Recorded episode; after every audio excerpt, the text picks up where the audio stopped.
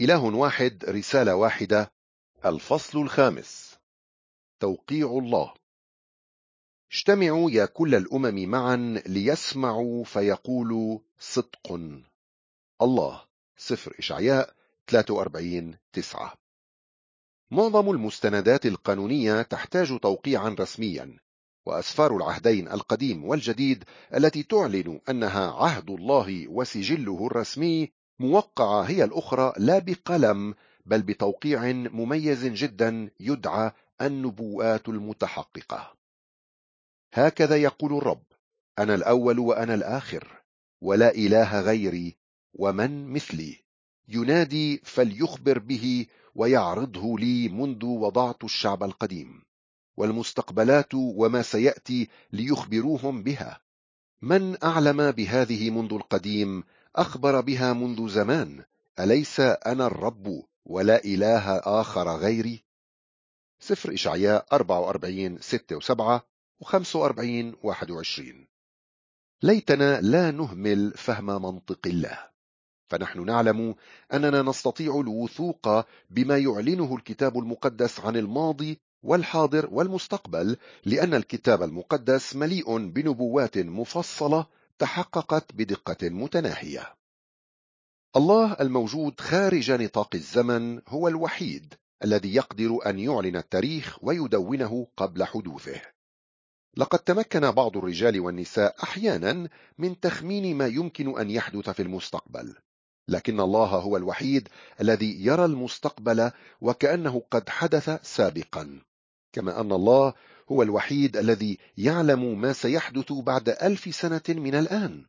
وبدون وحي إلهي لا يمكن لبشر أو ملائكة أو شياطين أن يكشفوا عن أي حدث مستقبلي. قد يقول البعض لكن ماذا عن المنجمين والسحرة وقارئي الحظ؟ إنهم يتنبؤون عن المستقبل. أولا من المهم أن نفهم أن إبليس يقدر أن يعطي معرفة دنيوية وقوة لأولئك الذين اقتنصهم لإرادته.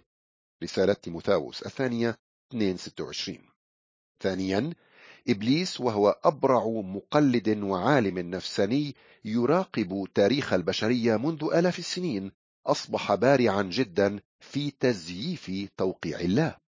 ثالثا رغم حذاقة الشيطان في توقعه لكيفية سير أحداث معينة إلا أنه لا يعلم المستقبل. وفي معظم الأوقات تكون تنبؤاته غير صحيحة. علاوة على ذلك فإنها توقعات غامضة ومبهمة. فمثلا قد يقول قارئ حظ لفتاة ما في السنوات القادمة سوف تتزوجين وتعثرين على الحب الحقيقي. لكننا نعرف أن هذه النبوة متوقعة وسوف تتحقق إلى حد ما. لكن عندما نتكلم عن نبوات الكتاب المقدس المتحققة فإننا لا نقصد بها هذه التوقعات الغامضة والمليئة بالالتباسات. دعنا نتأمل في ثلاثة أمثلة على نبوات الكتاب المقدس. نبوة عن مكان ونبوة عن شعب ونبوة عن شخص. في نحو سنة 600 قبل الميلاد تنبأ النبي حزقيال على المدينة الفينيقية القديمة التي تدعى صور كانت صور الواقعة على ساحل لبنان عاصمة عالمية لأكثر من ألفي سنة وكانت تعرف بملكة البحار. وفيما هي في أوجها وقوتها قال الله لحزقيال أن يعلن ويدون نبوة مفصلة عن الدمار القادم على صور نتيجة لشرها وتكبرها على الله. وهكذا فقد دون النبي حزقيال هذه النبوات.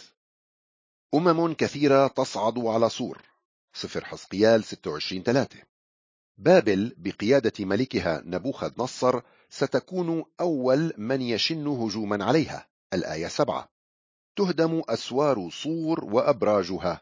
الآيتان 4 و9 يقتل شعب صور بالسيف. الآية 11 ترمى حجارة المدينة وأخشابها في وسط المياه. الآية 12 تتعرى مثل ضح الصخر. أي تصير مثل صخرة جرداء. الآية 4 مكان عمل الصيادين يصير مبسطا أو منشرا للشباك. الآيتان 5 و 14 مدينة صور العظيمة لا تبنى بعد لأني أنا الرب تكلمت. الآية 14 ونقرأ في كتب التاريخ أن هذه النبوات الثماني تحققت جميعها. أمم كثيرة صعدت فعلا على صور أولها كانت بابل بقيادة الملك نبوخذ نصر. بعد حصار دام 13 سنة من 585 ل 572 قبل الميلاد دمر نبوخذ نصر أسوار صور وأبراجها متمما أولى نبوات النبي حزقيال. قام نبوخذ نصر بذبح سكان المدينة إذ لم يستطيعوا الفرار إلى حصن جزيرة صور الموجود على بعد كيلومتر واحد في البحر الأبيض المتوسط. يدون التاريخ أنه في سنة 332 قبل الميلاد أصبح الإسكندر الأكبر أول فاتح لجزيرة صور الواقعة في البحر. وقد تمكن من ذلك عن طريق هدم أحجار المدينة واستخدامها مع الأخشاب لبناء طريق في المياه تصل إلى الجزيرة. وهكذا فقد تمم دون أن يدري جزءا آخر من النبوءة. ويضعون حجارتك وخشبك وترابك في وسط المياه. وبانتصار الإسكندر هذا انتهى عهد الإمبراطورية الفينيقية.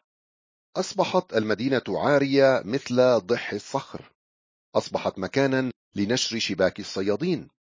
في السنين اللاحقة جرت محاولات عديدة لإعادة بناء صور لكنها كانت تتهدم في كل مرة. في وقتنا الحاضر يوجد في لبنان مدينة معاصرة اسمها صور لكن المدينة الفينيقية القديمة التي تنبأ عنها حزقيال النبي لم يتم بناؤها مطلقا. وقد التقطت مجلة ناشونال جيوغرافيك صورة لرصيف حجري وكتبت تعليقا أسفل الصورة يقول صور الفينيقية مدفونة اليوم تحت هذه الحجارة المرصوفة وأسفل أعمدة الحضارة الرومانية. القليل من الحفر يصل بنا إلى العالم الفينيقي الضائع. لو أراد النبي حزقيال نفسه أن يحدد بحكمته البشرية نسبة تحقق نبواته الثماني وهو ينظر إلى مدينة صور المزدهرة في يومه فما هي النسبة المئوية التي سيضعها لاحتمال تحقق هذه النبوات؟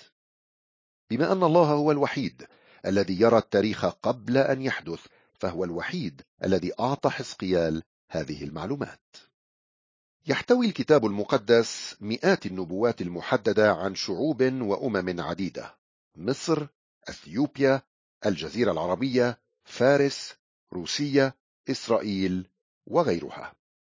قبل أن نتأمل في المثال التالي أود أن أقول إننا لا نقصد من هذه الأمثلة أن ندع النبوات تقول ما نريد نحن أن نسمعه ولا أن نروج لأفكار سياسية أو دينية معينة. فكل ما نسعى إليه هو أن نتعرف على ما يقوله الكتاب المقدس.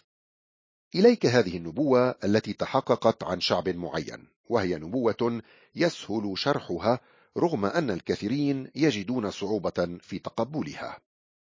في نحو سنة 1920 قبل الميلاد أعطى الله هذا الوعد لإبراهيم. لنسلك أعطي هذه الأرض. سفر التكوين 12 سبعة. وفي وقت لاحق كرر الله الوعد نفسه لإسحاق ويعقوب. دعي نسل إبراهيم وإسحاق ويعقوب عبرانيين ثم إسرائيليين وهم يعرفون الآن باليهود. بعد مئات السنين أخبر الله موسى عما سيحدث لهذا الشعب إن لم يطيعوه. وأذريكم بين الأمم وأجرد وراءكم السيف فتصير أرضكم موحشة ومدنكم تصير خربة. سفر اللاويين 26-33 وتكون دهشا ومثلا وهزءة في جميع الشعوب الذين يسوقك الرب إليهم. وفي تلك الأمم لا تطمئن ولا يكون قرار لقدمك بل يعطيك الرب هناك قلبا مرتجفا وكلال العينين وذبول النفس. سفر التثنية 28 37 و 65 ويحتوي العهد القديم على الكثير من النبوات المماثلة. وفي نحو سنة 30 ميلادية تنبأ يسوع الناصري عن خراب أورشليم مؤكدا كلام الأنبياء. وفيما هو أي يسوع يقترب نظر إلى المدينة أورشليم وبكى عليها قائلا ستأتي أيام ويحيط بك أعداؤك بمترسة ويحدقون بك ويحاصرونك من كل جهة. ويهدمونك وبنيك فيك ولا يتركون فيك حجرا على حجر لأنك لم تعرفي زمان افتقادك. إنجيل لوقا 19 41 ل 44 وفي كلامه عن الهيكل نفسه تنبأ يسوع ستأتي أيام لا يترك فيه حجر على حجر لا ينقض. إنجيل لوقا 21 6 بعد أربعين سنة من هذه النبوة تمت تلك الأحداث. دون المؤرخ الشهير فلافيوس يوسيفوس المولود سنة 37 ميلادية ما شاهده بأم عينيه. ففي سنة 70 ميلادية حاصر الجيش الروماني مدينة أورشليم وبنوا مترسة حولها. وبعد حصار دام ثلاث سنين هدم الجيش المدينة. ورغم أن قيصر نفسه أمر جنوده بالحفاظ على الهيكل العظيم إلا أن الجنود الرومان الممتلئين بالغيظ أشعلوا فيه النيران فمات اليهود الذين كانوا مختبئين فيه وذاب ذهب الهيكل وفضته وسلا بين حجارته. وهكذا فقد تم هدم الهيكل ولم يترك فيه حجر على حجر كما تنبأ يسوع. وكما تنبأ موسى والأنبياء فقد تشتت اليهود في جميع أنحاء العالم.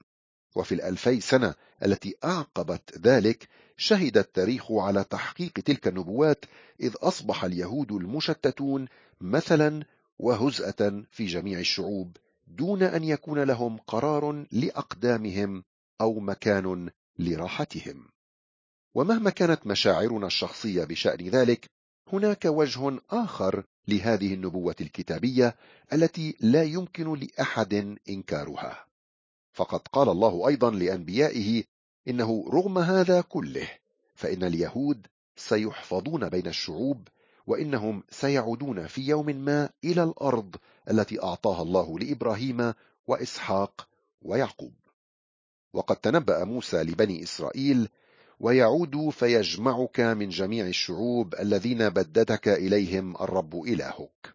سفر التثنية 30 3 وأضاف النبي عاموس على ذلك وأرد سبي شعب إسرائيل فيبنون مدنا خاربة ويسكنون وأغرسهم في أرضهم ولن يقلعوا بعد من أرضهم التي أعطيتهم. سفر عاموس 9 14 15 وها نحن نشاهد ونسمع محطات الأخبار حول العالم وهي تخبرنا بتتميم هذه الأحداث. ما حدث للشعب العبراني لا مثيل له في تاريخ العالم. فمن جهة فهو يتعارض كليا مع قانون الاندماج فهذا القانون يبين أنه عندما تقوم أمة بقهر أمة أخرى فما يحدث على مدى بضعة أجيال هو أن الناجين من هذه الأمة يندمجون أو يذوبون في الشعوب التي لجأوا إليها.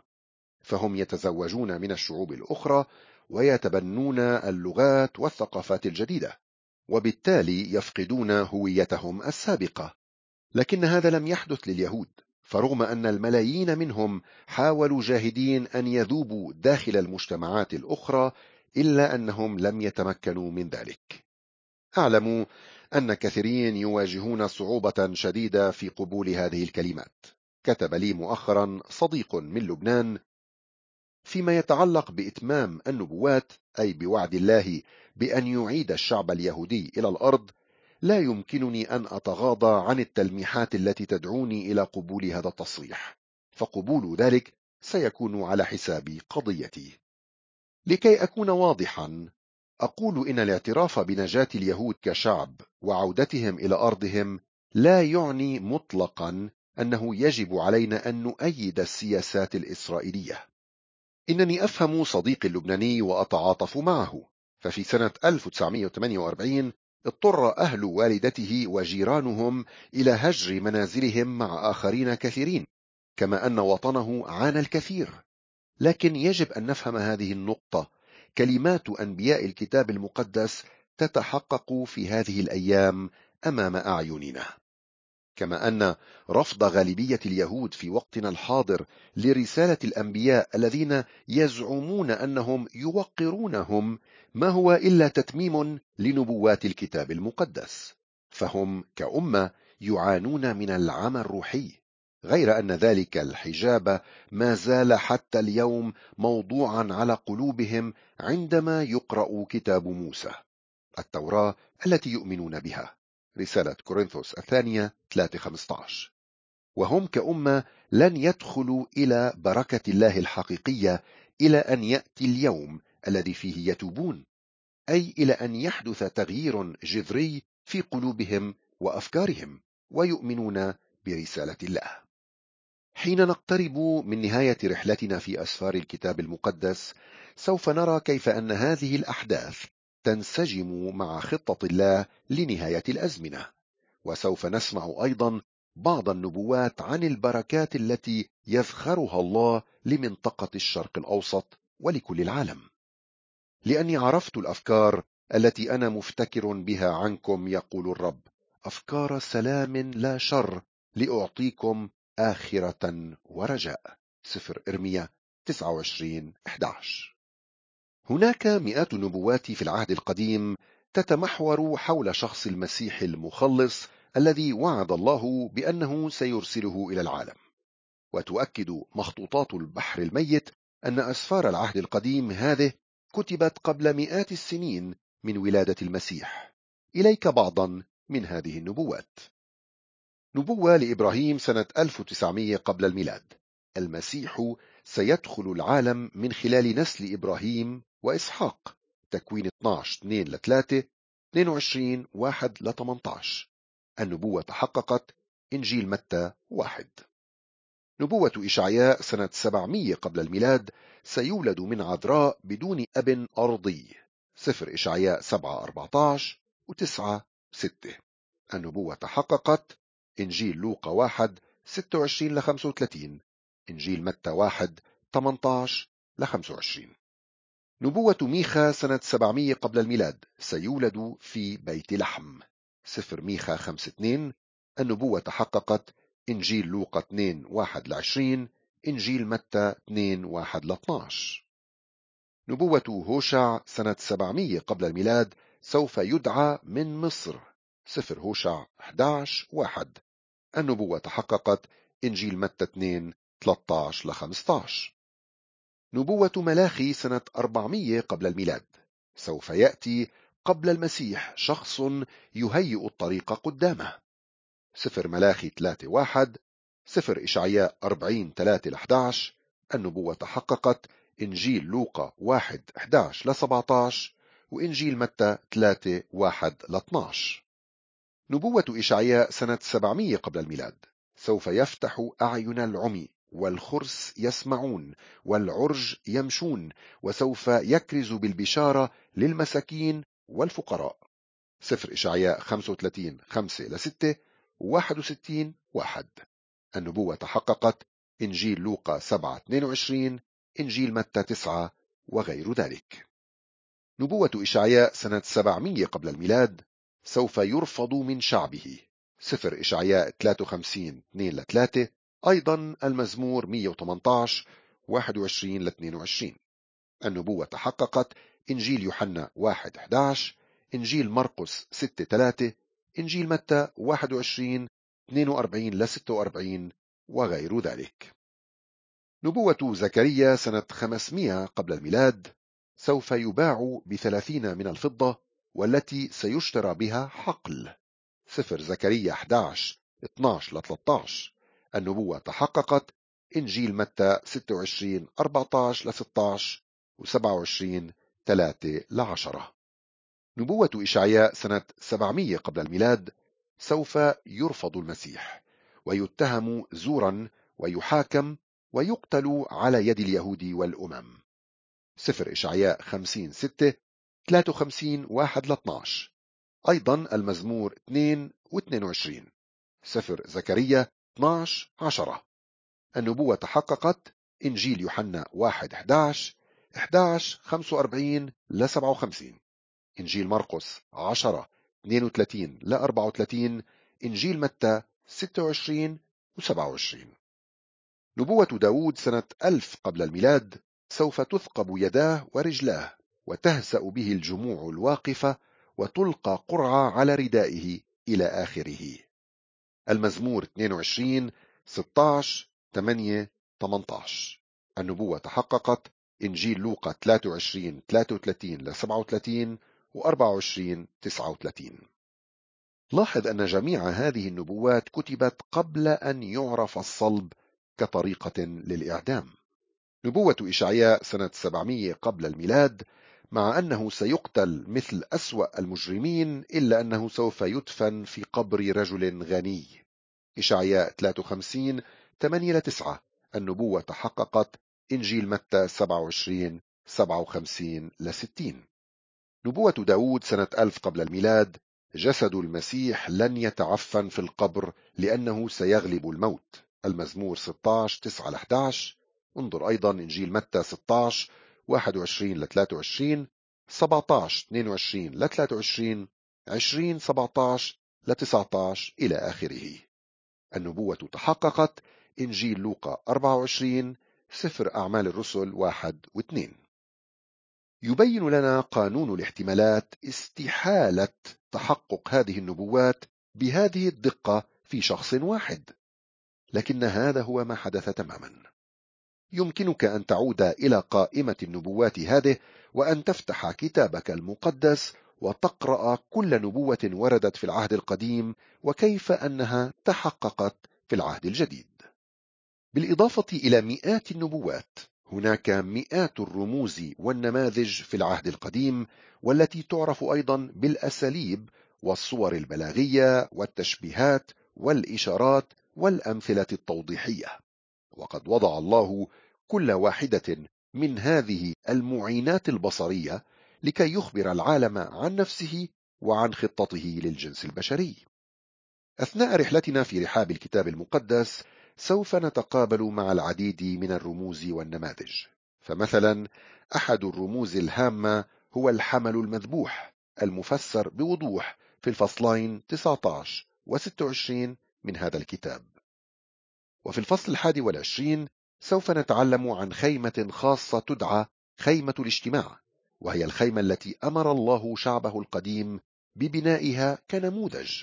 فخيمة الاجتماع وكل ما يتعلق بها هي معينات بصرية قوية تساعد الناس في فهم طبيعة الله وكيف يمكن للخطاة أن ينالوا الغفران والحياة الأبدية معه.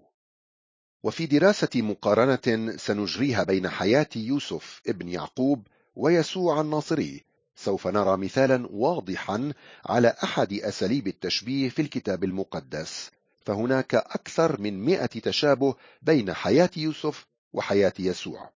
وقد استخدم الله حياة يوسف ليرسم صورة ليسوع المزمع أن يأتي إلى العالم بعد 1700 سنة لاحقة. هناك تفسير واحد منطقي لمثل هذه النبوات والإشارات الله. قال المسيح أثناء حياته على الأرض أقول لكم الآن قبل أن يكون حتى متى كان تؤمنون أني أنا هو؟ إنجيل يوحنا 13-19 التنبؤ بالأحداث المستقبلية وتحققها عبر التاريخ هي إحدى الطرق التي يؤيد الله من خلالها رسله ورسالته. ولكي يقوي الله إيماننا بكلمته أعلن الإله الحي الحقيقي أنه مخبر منذ البدء بالأخير ومنذ القديم بما لم يفعل. قائلا رأيي يقوم وأفعل كل مسرتي. سفر إشعياء 46 عشرة. سوف تبدأ رحلتنا القادمة بأول سفر في الكتاب المقدس ألا وهو سفر التكوين الذي يدون كيف ابتدأ العالم. وسوف تنتهي رحلتنا بآخر سفر في الكتاب المقدس ألا وهو سفر الرؤيا الذي يخبرنا عن الأحداث النهائية في تاريخ العالم. لكن كيف يمكننا أن نثق في صحة ما يقوله الكتاب المقدس عن الماضي الذي لا يمكننا التحقق منه والمستقبل الذي لا يمكننا معرفته. يمكننا ذلك عن طريق تطبيق نفس المنطق الذي نثق من خلاله بأن الشمس ستشرق غدا. فنظامنا الشمسي له سجل مثالي منذ آلاف السنين. فالأرض لم تخفق يوما في الدوران والشمس لم تخفق يوما في أن تشرق وتغرب. وهكذا الحال أيضا فيما يتعلق بنبوات الكتاب المقدس. فمن خلال كل ما يمكن إثباته فإن كتاب الله له سجل مثالي. يدعي بعض المتدينين أن كتابهم يحتوي أيضا نبوات قد تحققت. إذا سمعت أحدهم يزعم ذلك اطلب منه بكل احترام أن يقدم لك قائمة قصيرة تحتوي أهم ثلاث أو أربع نبوات في كتابه على الأرجح أنه لن يتمكن من ذلك. لكن في حال أنه قدم لك أمثلة على تلك النبوات تحقق أولا من أن النبوات كتبت قبل وقوع الأحداث ثم قابلها مع سجل التاريخ المدني لتتأكد من صحة تحققها. من اختباري الشخصي فإن كل النبوات التي قد يأتي بها هؤلاء الأشخاص هي نبوات غامضة وغير صحيحة. لهذا السبب يقدم الله الحي الحقيقي هذا التحدي لكل الأديان وأشباه الآلهة. اعرضوا دعواكم يقول الرب وقدموا حججكم. أحضروا أصنامكم لينبئونا عما يأتي به المستقبل وعن الأمور الغابرة. اطلعونا على أحداث الغيب فنعلم أنكم آلهة حقا. إيتوا بمعجزة خيرا كانت أم شرا. تثير دهشتنا أو رعبنا. ولكن أنتم لا شيء. وفعلكم عدم. ولا يصطفيكم سوى الرجس. سفر إشعياء 41 21 ل 24 ترجمة الحياة. عندما يتعلق الأمر بنبوات محددة ومفصلة قد تحققت بدقة متناهية فإن الكتاب المقدس ينفرد بذلك. فقد قام الله الحقيقي الحي بتوثيق رسالته للبشر من خلال كتابته للتاريخ قبل أن يحدث. أجل النبوات التي تحققت هي توقيع إصبع الله.